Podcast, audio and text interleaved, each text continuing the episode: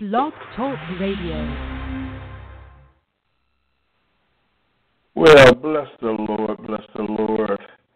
How are you tonight? This is Pastor Winfred Burns with the Word on Wednesday, where for, oh, the past probably, ooh, three months, three months, three or maybe even more months, we have been studying First Samuel. And the title of the the lesson that we've been t- studying in First Samuel is transition to transformation. Now, for those of you who have been with us for the entire journey, you understand that what we've done is we've seen how God has taken the nation of Israel after they had been in the promised land. We, and this is immediately after that, or at the end of what, we call the Judges period. We picked them up when they were in the land, but they were in the land as 12 separate and distinct tribes um, with the enemy all around them. And what we have been doing is showing how God took these these 12 individual tribes and formed them into a nation.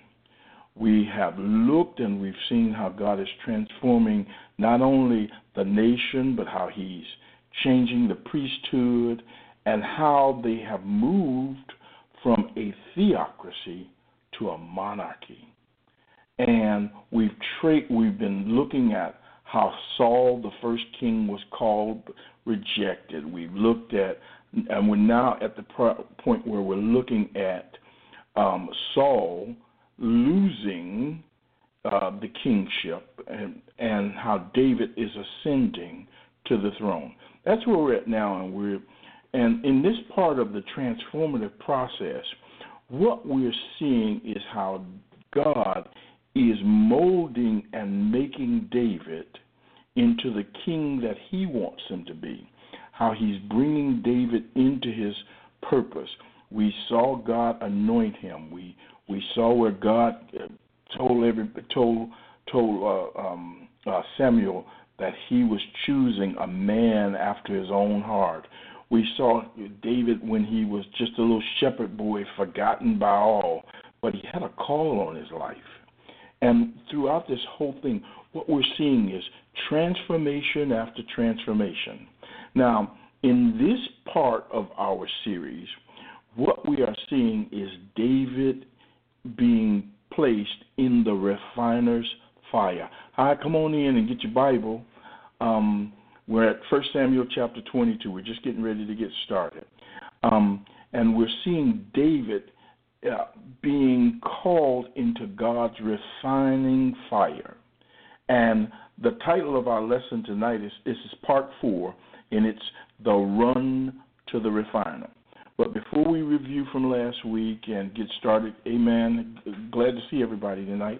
Um, before we get into um, our lesson tonight and our lesson review, what I'd like to do is just pray, and then I want to uh, do what I said I was going to do all along, and that is just invite somebody to Christ. So before we go any further, let's bow our heads in a word of prayer. Eternal God, our Father, it's in Jesus' name that we come. God, how we thank you for your word. How we thank you for your way.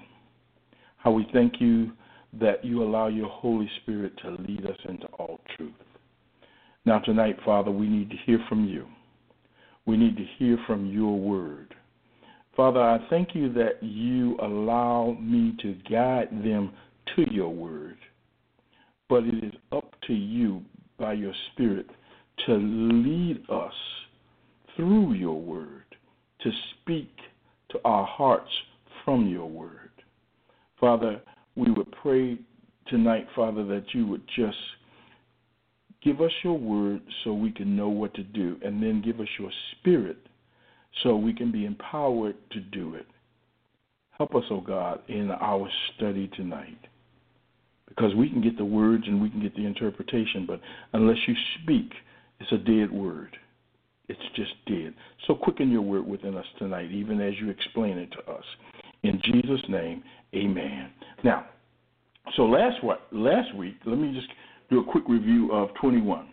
Um, we've we've established that although it looks like Saul is chasing David, we know that it's God leading David.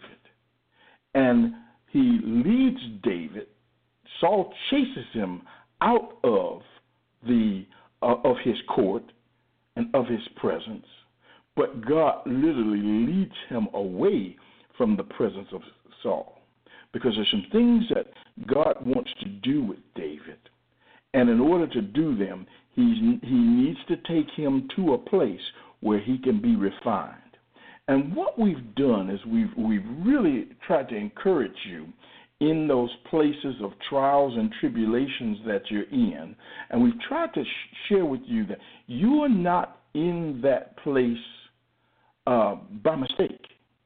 That literally when we are serving God, when we are walking with the Lord, there are times when He leads us into places where that are, are, are very uncomfortable. There are some of you out there on jobs that are uncomfortable. There are some of you in living in living conditions that are uncomfortable. Some of you in churches where you're uncomfortable, and it's almost like being in the fire and you're going, as we said it back in the uh, in the 90s, you're going through. Well, guess what? It's God who has ordered that trial for you. It's God who's ordered up that tribulation for you. Because God is using that fire, that refining fire to mold you and make you for your purpose and he and the place that he is going to set you. Amen.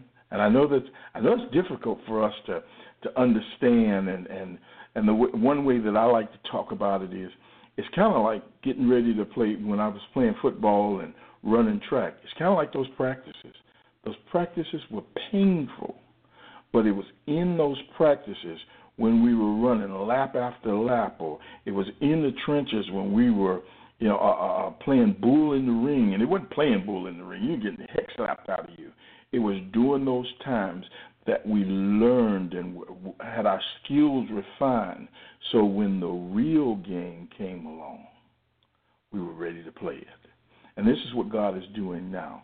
When the time comes for Him, for you to come forward, you are ready. He's peeling off some things that don't need to be there. He's strengthening your faith.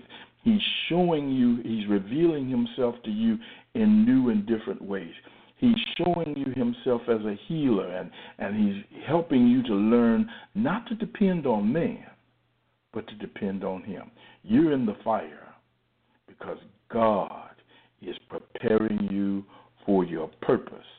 And if we had to just really put it into to to to a few words, what we'd say is you're going through the process of sanctification.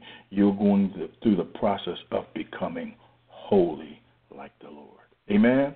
So, with with that said, let me just just finish the review. And the review last week is what we saw was um, that um, we saw Saul. We saw Saul, David running from Saul after he got the word from Jonathan that Saul is going to try to kill you, and so he ran to Nob and when he ran in Nob, he met with the priest and he got a sword and he got some bread from the priest. We explained all that last week. And he also saw Doeg the Edomite, who will come into play again this week. Um, we, we learned some things, and the things that we learned last week was that Psalm 34 uh, was the was recorded during his time on the run during that period of time. That was we went through that psalm last week. And if you read chapter 21, if you weren't with us last week, if you read chapter 21, read chapter 21 and then go back and read Psalm 34. Beautiful, beautiful expression. We learned last week that part of the reason that David was in the refiner's fire was that David was going to learn how to pray. And we saw that in, in, in Psalm 34 his prayer. It, that, that, that psalm talks about, I cried out unto the Lord. Now, he had went to the priest looking for some relief. he had went to uh, Gath and that king Achish uh, looking for some relief, and he couldn't find it either place.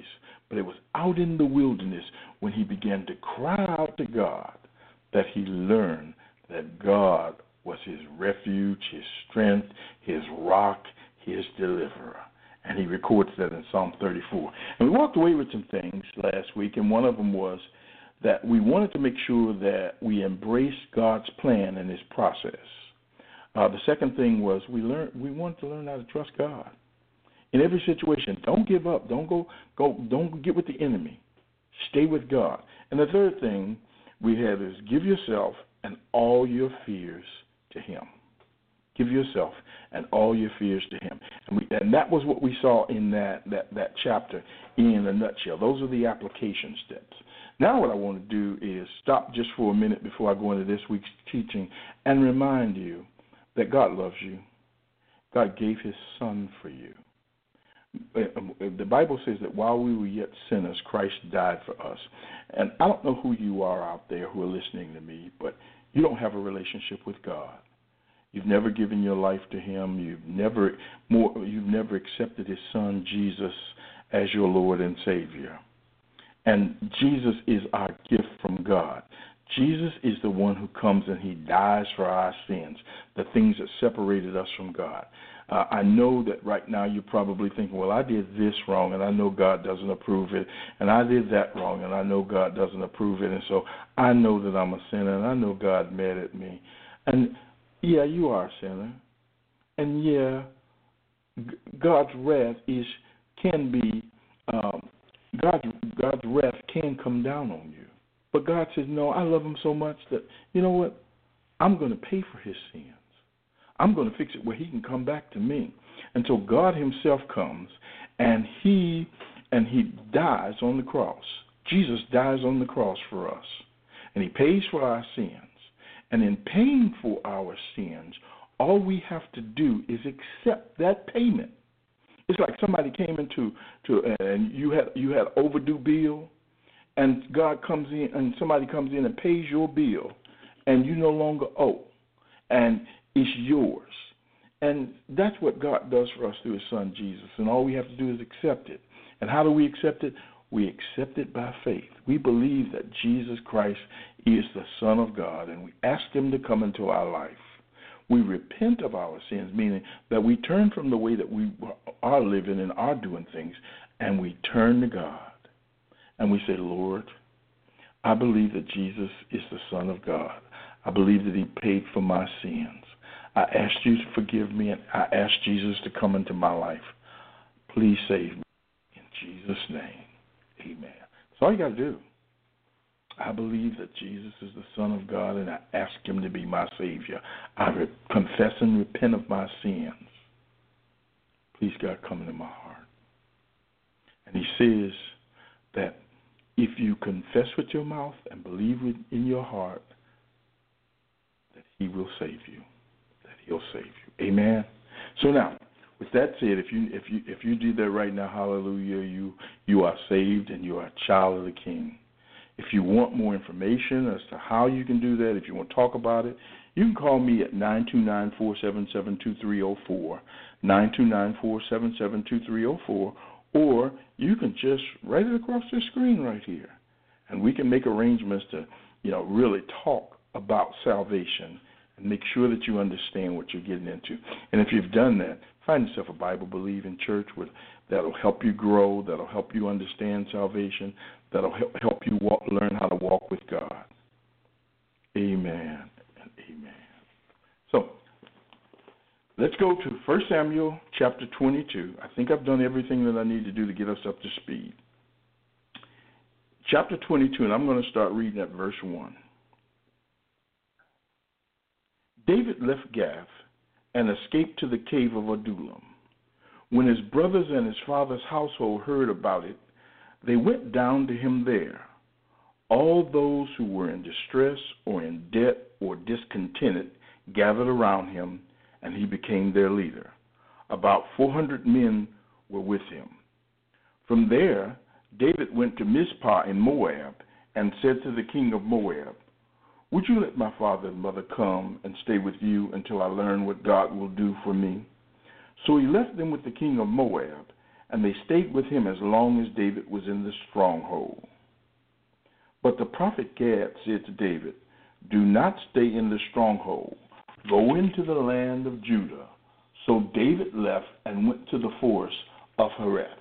Now, in this brief, brief chapter or, or reading that we did, and that was just uh, verses 1 through 5, what we see is David leaving Gath, going to the cave of Adullam. From the cave of Adullam, he travels down to Moab, the king of Moab, and then he stays there for a little while after he deposits his mother and his father there, and then he go he uh, on order he stays in a fortress or a stronghold for a little while in Moab, and then he's ordered by the prophet Gath to leave there and go back into Judah. And so, first of all, let's talk about the cave of Adullam, or what is what is what is the cave of Abdullah? Adullam is a is is a, a place just south of Gibeah and southeast of Gath. So David runs to this place, and it's a city. And just outside the city, there is a series of caves. And David is hiding out in those caves while he's waiting to, while in, in running, well, as he runs from Saul. Now, the name Adullam means a retreat or a refuge. And so David is literally runs from Gath and he find and God leads him to a place of refuge and retreat. It's not in a fancy city, but it's in a cave. And if you've ever been in a cave, a lot of us don't want to go into caves because caves are dark places. Caves can be wet. Caves can be spooky. But there's something that that caves are a source of protection. And it's here that David learns to pray. It's here in the cave that he learns to rest. It's while he's in this dark place that he really learns how to see God. Isn't it strange that sometimes we have to be placed in the dark to see? I know if you've ever been, if, if you've ever been one of those that, like me, that sometimes I get in the dark so I can really, really shut out all the distractions around me. The TV's off. There's there's nothing there, and it's just me in the dark, and that's where I get great clarity. That's where I get a word from the Lord because it's in the stillness of the night. It's in that secret place where we can where we can get away from all of the distractions that God can begin to deal with us.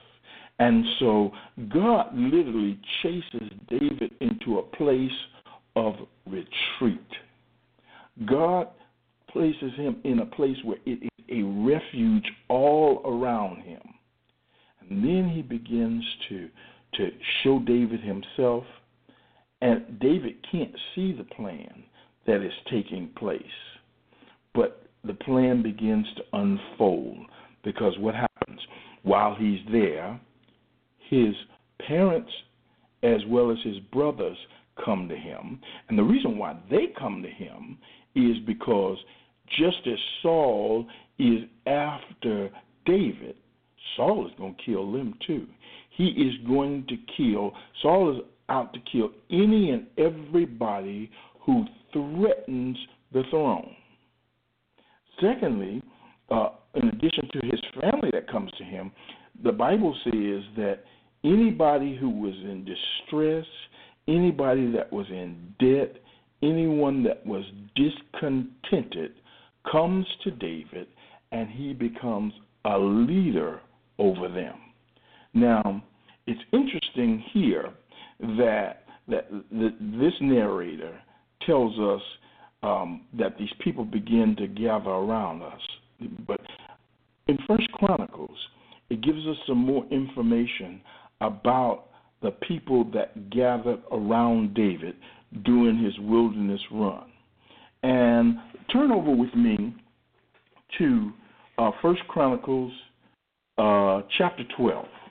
Turn there for a second, and let's see something about these people because I think this is going to be eye opening. I know it was for me. First Chronicles chapter 12, and I'm just going to read a little bit of it. When you get a chance, when you you can get a chance to. I know oftentimes we skip Chronicles because it's it's just kind of boring sometimes. But here, verse uh, First Chronicles chapter 12, verse 8, it says, Some Gadites defected to David at his stronghold in the desert. They were brave warriors, ready for battle, and able to handle the shield and spear. Their faces were the faces of lions, and they were as swift as gazelles in the mountains. Ezer was the chief, Obadiah the second in command, Eliab the third, Mishmannah the fourth, Jeremiah the fifth, Attai the sixth, Eliel the seventh, Johanan the eighth, Elzabad the ninth, Jeremiah the tenth, and Makbannai the eleventh. These Gadites were army commanders. The least was a match for a hundred, and the greatest for a thousand. It was they who crossed the Jordan in the first month when it was overflowing all its banks, and they put to flight everyone living in the valleys to the east and to the west. Other Benjamites and some men from Judah also came to David in his stronghold. David went out to meet them and said to them, If you have come to me in peace to help me, I am ready to have you unite with me. But if you have come to betray me to my enemies, when my hands are free from violence, may the God of our fathers see it and judge you. Then the Spirit came upon Amasai, chief of the thirty, and he said, We are yours, O David. We are with you, O son of Jesse. Success, success to you, and success to those who help you, for your God will help you. So David received them and made them leaders of his raiding parties. So, what is happening here in 1 Samuel 22 is not the people that come around him are beginning are the beginnings of the army and the people that God is choosing to advance and bring together the kingdom of God. So the first, one of the things that we see is that God is using quote a bunch of ragtag people, a bunch of people who are discontented, people who are in distress, people who are in uh, uh, debt.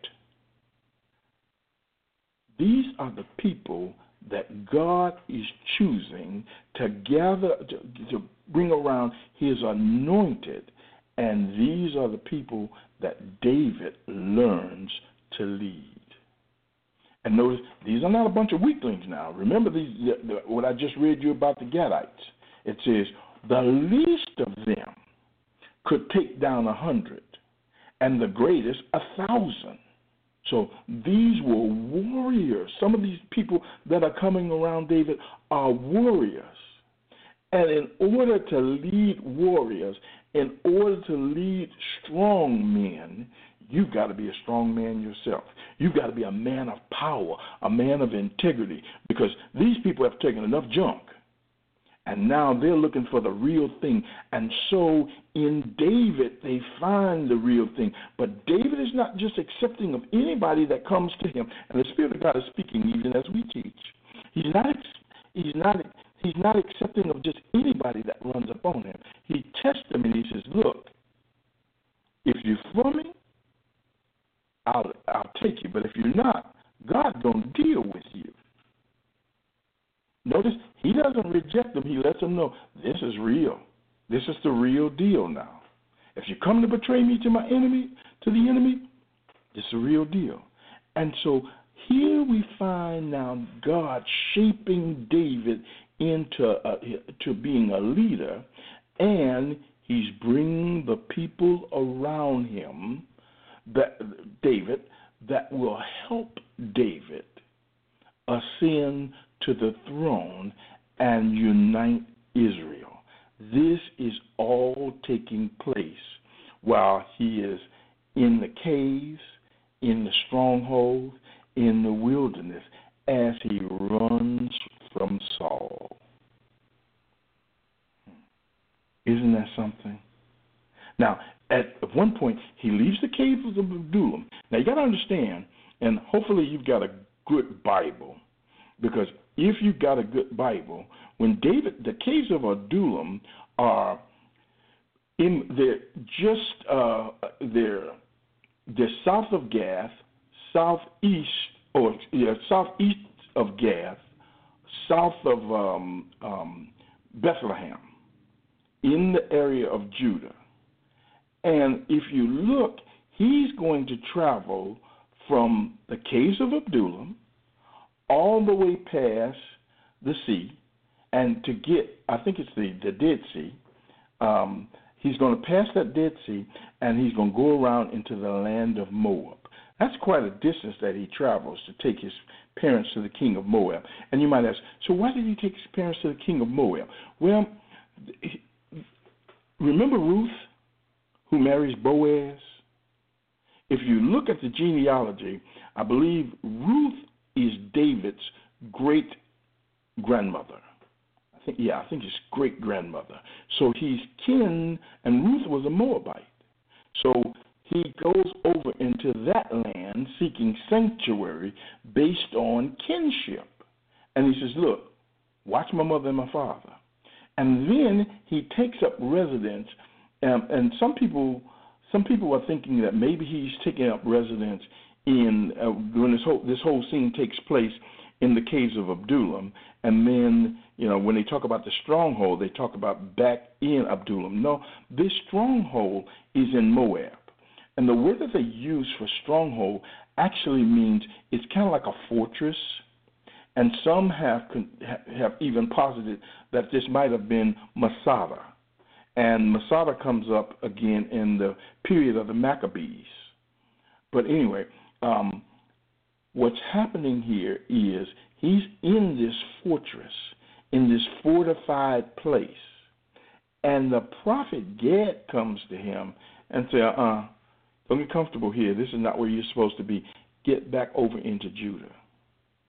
Now, a couple of reasons why this could have happened. One of the reasons could be that um, that, that that David is not supposed to make any kind of treaty with the Moabites because eventually he's going to have to deal with them because the Moabites are the enemy of God.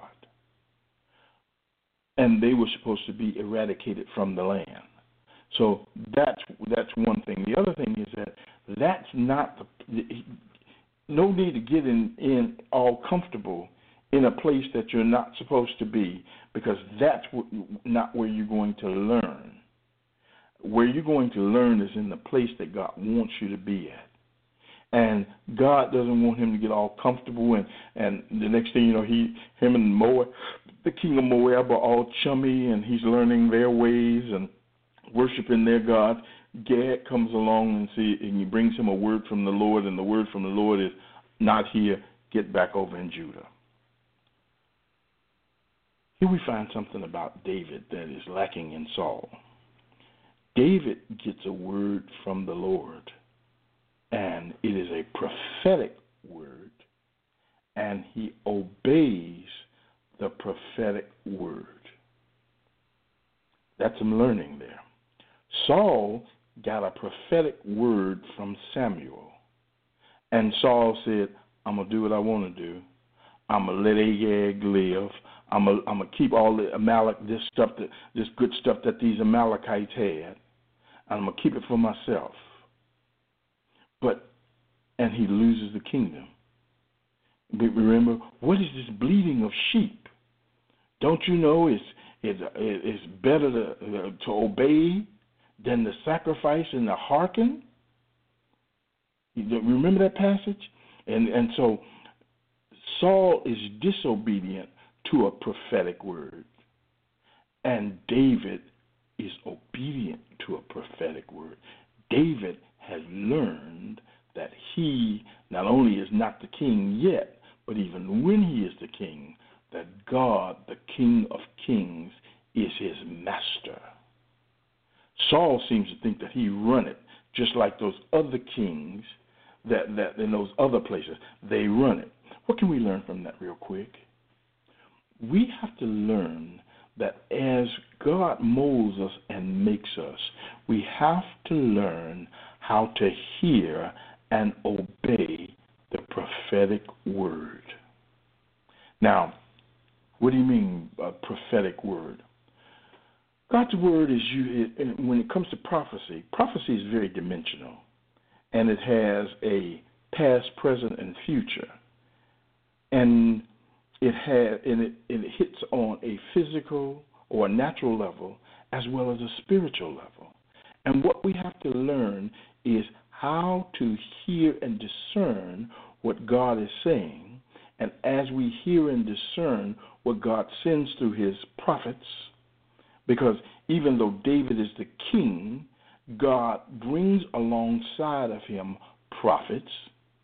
Even though you might have some title in your church or some function in your church, God, there is a function, a prophetic function that is in operation within the body, and we have to learn how to honor the prophetic word of God. I'm going to say it again. We have to learn how to honor and obey the prophetic word of God. One more time. We have to learn to obey and honor the prophetic word of God. Now, why did you say that three times? Because I wanted you to hear prophetic word of God. Because there's a lot of people that's walking around here and they're prophesying and they're prophets, but it's not the word of God. It is not the prophetic word of God. And so we have to hear with our spiritual ears. And we constantly have to ask the question, Lord, uh, how do we discern? Well, first of all, we try all spirits to see if they be of God. Secondly, God won't speak against himself. And so when somebody comes and says something that does not line up with the word of God, that's a false prophet. Thirdly, you when you see the spirit of the prophet. You see, a lot of times I'm listening to them and I'm listening very, very closely and I'm evaluating what they say based upon what the Word of God says. And that's why you have to study to show yourself approved. That's why you have to spend your time in prayer and spend your time with God because you are one of His sheep. And what did He say? My sheep hear my voice and another one they won't follow. So you learn to be so sensitive to the voice of God and the word of God that when someone comes along with a word that is not of God, you can say, mm-hmm, yeah, keep it moving. Keep it moving. That's not from God. That does not comport with anything that God says. And so you have to learn how to hear from God. And David is learning this. As I say, he's learned how to pray. Now he's learning how to hear. He learned how to pray. Now he's learning how to hear. Learning to pray and hear from God is part of the transformative process. It's part of your growth as a disciple. It's part of your growth as a Christian. It's part of your growth to purpose. It's part of you being transformed into what God has purposed you to be. David's learning this. And David not only hears the word, but he obeys the word. He gets out of that place of comfort, he gets out of that enemy territory, and he comes back. He leaves that place and he goes to the forest of Hereth. And it, now this forest of Hereth is back in Judean territory. It's um, it's south again. It's south of Bethlehem but it's in the Judean territories. It's actually not really a forest as we think of forest. It's really a place outside of the city of Hereth that's filled with ravines and caves and crevices, and it's a mountainous area. And it's this area that Saul is going to be chasing David in real soon. And so we get a we. Uh, I want you to get a picture of that. And one of the things that you can do is you can literally go out on the internet and you can see pictures of what that wilderness could have looked like. Because oftentimes we in in uh, in, in our with our urban backgrounds and and here in America, we what we see in our mind when we think of a forest and what we see in in in Israel back in those days are two different things, and so you really don't get that. You really don't see how dramatic this setting is. Amen. So let's keep going. So Gad tells him to leave, and he get he gets out of that stronghold. He gets away from that place in Moab, and he runs to the place, uh, uh, the forest of Hereth.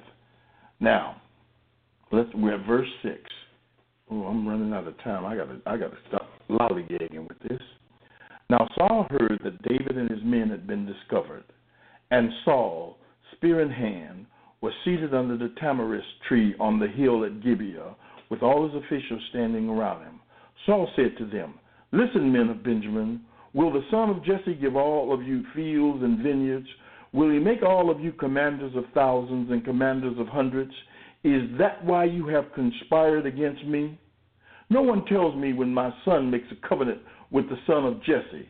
None of you is concerned about me or tells me that my son has incited my servant to lie in wait for me as he does today.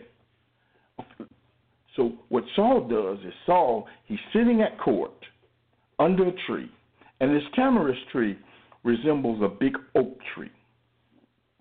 And he's sitting there with all of his officials and his commanders.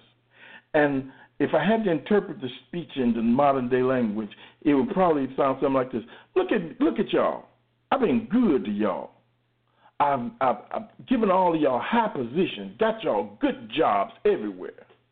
And now rather than y'all helping me, all of y'all against me. Even my own son is against me. Y'all y'all knew he was against me. And y'all didn't even bother to tell me that he's the one that's in, uh, encouraging David to try to kill me, to take my throne. He said, "Are you gonna get you gonna get the same kind of treatment from somebody else? Is that is the son of Jesse, who is uh, uh, uh who, who, is he gonna give you all of these props and make and, and make you big shots like I have?" That's what he says to them, and he says that they're in there's a conspiracy. And that word conspiracy is basic uh, that they use, the Hebrew word basically means that you have formed an unlawful alliance. So now he's basically saying to him that you are aligning yourself against the law. You are conspiring to do me in. And he's accusing everybody. Because if you think about it, he's accused his daughter, now he's accused his son, and now he's accusing all of his officials. And what's their answer? Notice that they don't answer at all. But look, look. Verse 9. But Doeg the Edomite, who was standing with Saul's officials, said, I saw the son of Jesse come to Ahimelech, son of Ahitub, at Nob. Ahimelech inquired of the Lord for him. He also gave him provisions and the sword of Goliath the Philistine.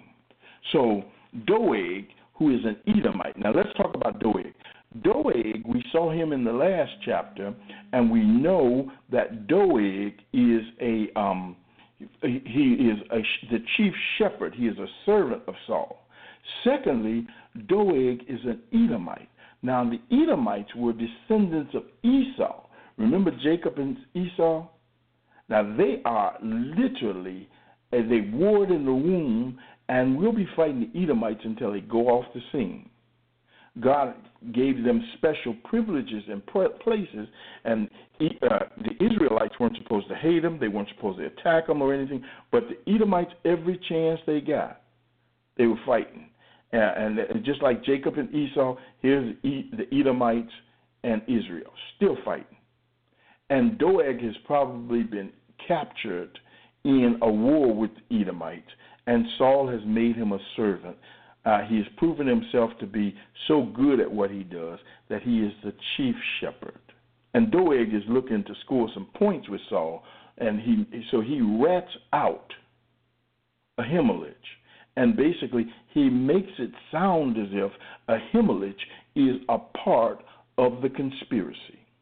And so he says, he said, I saw him. He gave him Goliath's sword, he gave him some bread, and he inquired of the Lord for him. And so what does Saul do?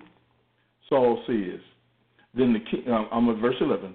Then the king sent for the priest Ahimelech, son of Ahitub, and his father's whole family, who were the priests of Nob. And they all came to the king. Saul said, Listen now, son of Ahitub. Yes, my lord, he answered. Saul said to him, Why have you conspired against me? You and the son of Jesse, giving him bread and a sword and inquiring of God for him, so that he has rebelled against me and lies in wait for me as he does today. Ahimelech answered, answered the king, Who of all your servants is as loyal as David, the king's son in law, captain of the bodyguard, and highly respected in your household? Was that day the first time I inquired of God for him? Of course not. Let not the king accuse your servant or any of his father's family, for your servant knows nothing at all about this affair. But the king says, You will surely die, Ahimelech, you and your father's whole family. Then the king ordered the guards at his side, Turn and kill the priests of the Lord, because they too have sided with David. They knew he was fleeing, yet they did not tell me.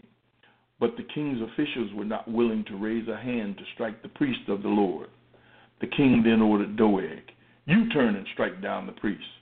So Doeg the Edomite turned and struck them down. That day he killed 85 men who wore the linen ephod. He also put to the sword Nob, the town of the priests, with its men and women, its children and infants, and its cattle, donkeys, and sheep. But Abiathar, a son of Ahimelech, son of Ahitub, escaped and fled to join David. He told David that Saul had killed the priest of the Lord. Then David said to Abiathar, That day when Doeg the Edomite was there, I knew he would be sure to tell Saul, I am responsible for the death of your father's whole family. Stay with me. Don't be afraid. The man who is seeking your life is seeking mine also. You will be safe with me.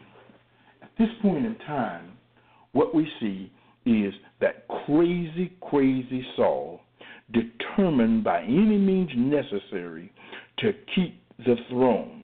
And he is going, he has accused everyone of conspiring against him, and he's accused them wrongly. For the one who has conspired against him is God Himself. And what's happening is we see God's prophetic word being fulfilled before our eyes. What do you mean we see it being fulfilled? First of all, we see Saul losing his grip on the throne. Saul is trying to work against the word of God. God has said you're not going to that you're not going to be king. It won't pass to your son. This is it. It's all over. And Saul is determined that he is going to get it his way. Somebody just learned something there. Secondly, we see the Word of God being fulfilled with the priest of Nob. Because if you go back to 1 Samuel chapter 2. Let's run back there real quick. Let's, let's go real quick. Go back to 1 Samuel chapter 2. Flip over. Again, eh, eh, I know that sometimes you say, well, you know, okay, we're being real detailed. We must learn this word. We must learn this word. Amen? First Samuel chapter 2, verse 27. Remember this? If you've been with us a while, it says, now a man of God came to Eli and said to him, This is what the Lord says. Did I not clearly reveal myself to your father's house when you were in Egypt under Pharaoh? I chose your father out of all the tribes of Israel to be my priest, to go up to my altar, to burn incense, and to wear an ephod in my presence. I also gave your father's house all the offerings made by fire to, to the Israelites. Why do you scorn my sacrifice and offerings that I prescribed for my dwelling? Why do you honor your sons more than me by fattening yourselves on the choice parts of every offering made by my people Israel? Therefore, the Lord God of Israel declares, I promised that your house and your father's house would minister before me forever. But now the Lord declares, Far be it from me. Those who honor me, I will honor. But those who despise me will be disdained. Ooh, that's a word. That that flows right into what's what's happening to all. He wouldn't honor the word of God, and God won't honor him. The time is coming when I will cut short your strength and the strength of your father's house, so that there will not be an old man in your man in your family's line, and you will see distress in my dwelling. Although good will be done to Israel, in your family line there will never be an old man. Every one of you that I do not cut off from my altar will be spared only to be blind, be spared only to blind your eyes with tears and to grieve your hearts, and all your descendants will die in the prime of life. And what happens to your two sons, Hophni and Phinehas, will be assigned to you. They will both die on the same day. I will raise up for myself a faithful priest who will do according to what is in my heart and mind. I will firmly establish his heart, and he will minister before my anointed one always. Then everyone left in your family line will come and bow down before him for a piece of piece of silver and a crust of bread and plead, appoint me to some priestly office so I can have food to eat. You see what's happening here? God is fulfilling His word. Uh, uh, uh, um, let me make sure I get everything right. I moved on there. Um, excuse me, Ahimelech, rather, the son of Ahitub, descends from the house of Eli. All of these priests that are there are from the house of Eli. And God uses Saul to fulfill his word by wiping them out. He wipes every last one of them out, with the exception of one. Only one escapes. But The, and this one will go all the way through until he is removed from his office by Solomon. Do you see this? The word of the Lord is sure. The word, when God speaks, his word will be fulfilled we can try to resist his word all we want to. And one of the things that the Lord said to me today is partial obedience is disobedience. Now, I know part of that was for me because he was basically telling me, you better do exactly what I said. And I say to you tonight, I'll share that with you. If you are him hawing and, and half stepping with doing what the Lord told you to do, partial obedience is disobedience. Hmm.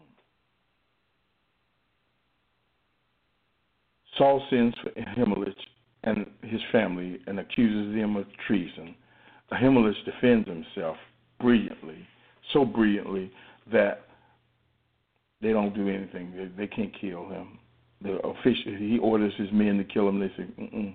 because they realize number one that this man is innocent, and number two, this is the these are the priests of God. So they got more sense than the king. And when he comes to David, you know what David does? I love what David does. David says, he says, I should have dealt with Doeg. I should have dealt with him. I knew he was going to do that. And I'm responsible. The next thing you see. David takes responsibility. Every time that you see Saul and Saul does something wrong. Saul says, "Well, the people made me do it. Well, I was, you know, I was waiting and I was scared you wouldn't come." But when David is confronted with an issue, he steps to the front and he said, "That's on me. Stay with me. I'll protect you." Because the guy that's after you, he after me too. That's a king. That's a leader. That's a person that you can follow. That's a man of integrity. That's a man who shows that he is going to do, as they say, deal righteously. But he, we also get his response to that. Uh, take a look at. Uh, we got time. We've got time before we start summing things up. Take a look at what he writes about this time, because some we get a chance to see David's heart in the Psalms, and David composes a song while he's in uh, the the wilderness when he or excuse me, let's see, when he finds out about Nob, you don't know where he's at. Well, let's go back and look. Let's make sure I say this right. He says, doesn't tell me where he was at.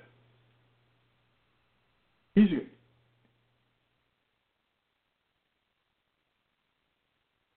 he's in the forest of Hereth, okay, because it says where he had been discovered, uh, he, he's in the forest of Hereth at that time. Um, and I can make that conclusion simply because uh, Saul's going to start chasing him. So he didn't find him. He didn't know where he was at when he was over in Moab. But now he comes back and he's been discovered. That's what that. That's what that tells me. So um, while he is in in the wilderness, he composes a psalm about. Um, he composes a psalm about Doeg, and it's Psalm 52 flip over to Psalm 52. Let's read that together real quick so we can see what David's heart, what he's feeling in his heart at that point in time. Psalm 52. Let's read it real quick. And again, I'm explaining what needs to be explained, but I'm really, really, if you're in your word, the Holy Spirit is speaking to you right now. Psalm 52. Why do you boast of evil, you mighty man? Why do you boast all day long, you who are a disgrace in the eyes of God? Your tongue plots destruction. It is like a sharpened razor. You who practice deceit, you love evil rather than good, falsehood rather than speaking the truth. Selah. You love every harmful word, O you deceitful tongue.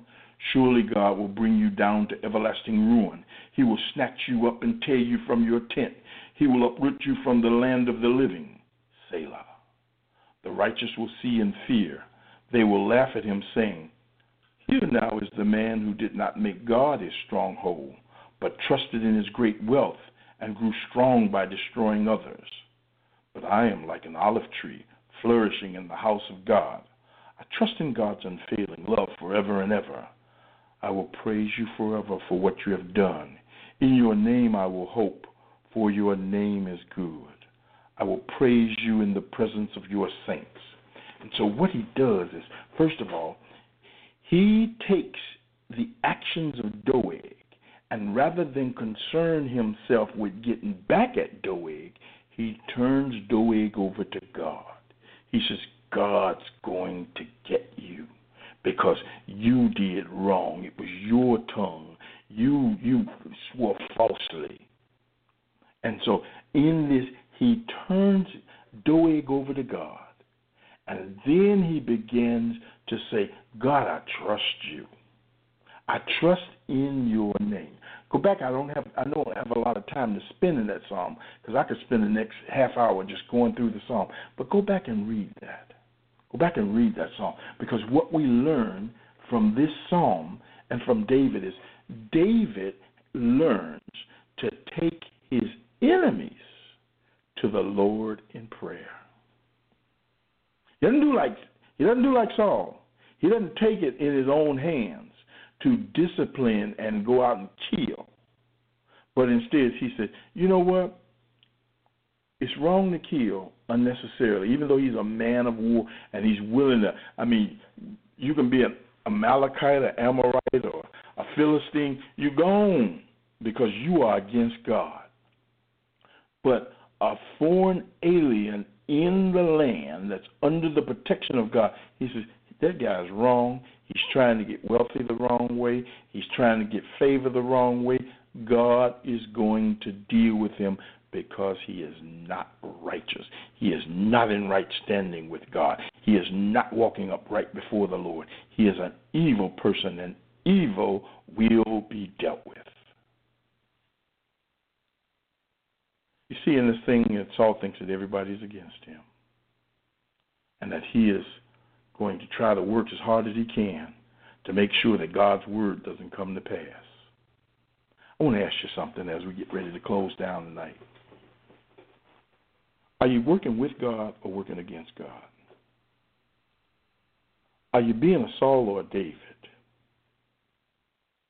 Are you accepting of the teachings that God has given you? Are you accepting of the discipline that you are experiencing at the hand of God? Do are you in a dark place moaning and groaning about what's going on in your life or are you in that dark place right now looking and listening for God?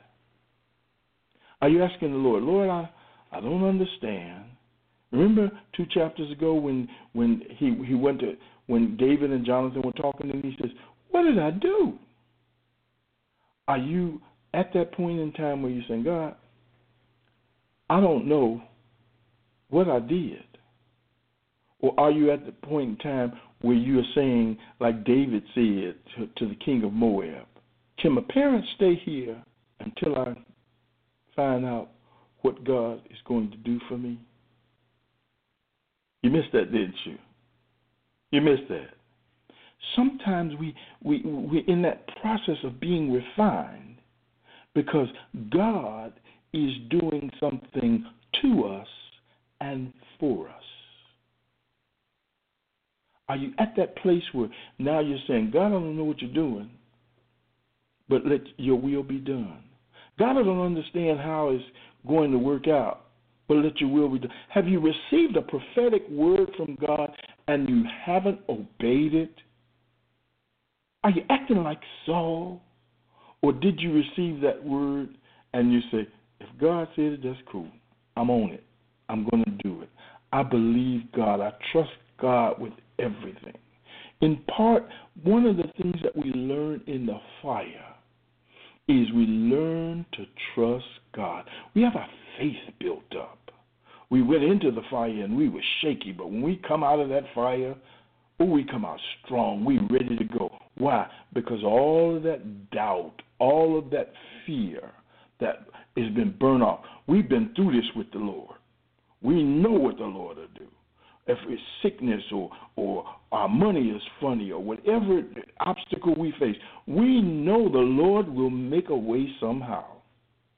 And then we can be like the Hebrew boys. Even if he don't make a way, he's still able to do it anyway. Maybe he's using this occasion to call us home. Uh, we don't know.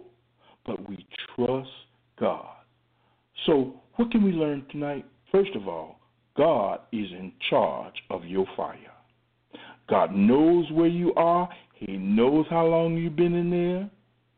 You might look, somebody might look at you and they might look at you like a piece of cornbread and say, "Ooh, that looked done." But if you stick a fork in, if you stick a fork or a knife in the middle of it, you know ain't nothing but dough down in there. No, leave it in there.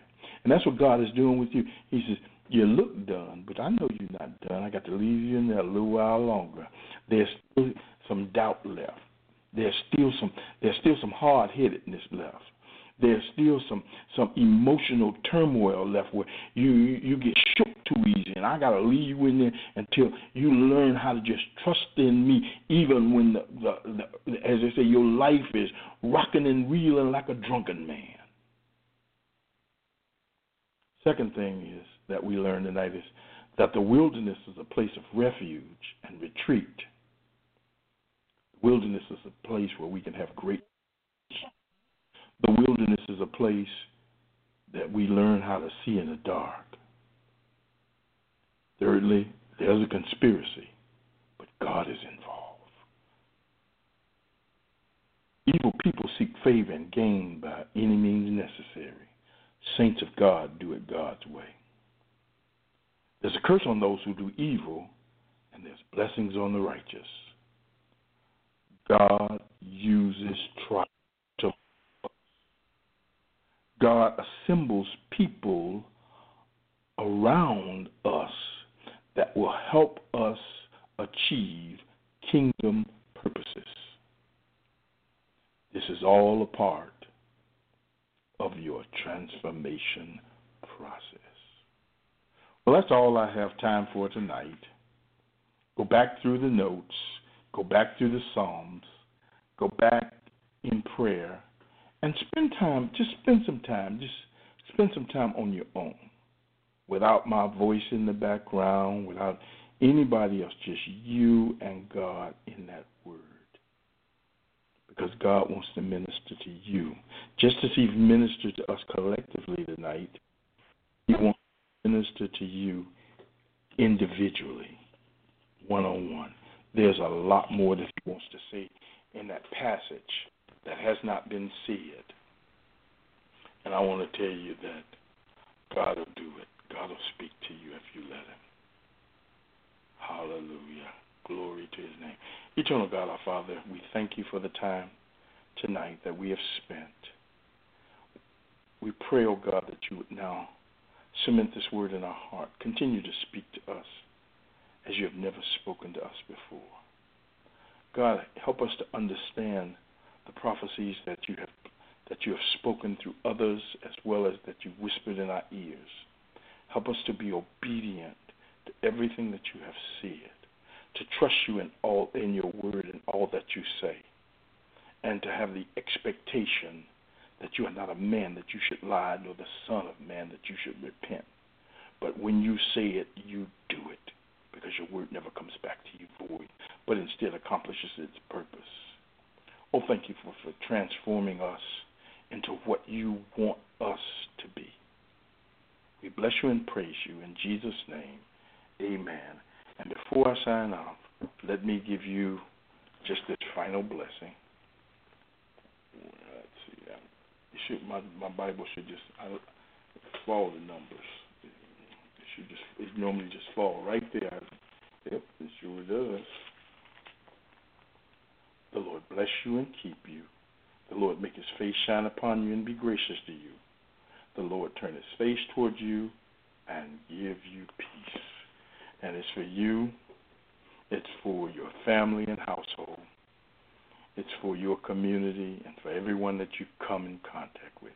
God bless you, and I'll see you next week, the Word on Wednesday, where we will cover off on 1 Samuel chapter 23. I pray that you're enjoying it and enjoy the rest of your evening.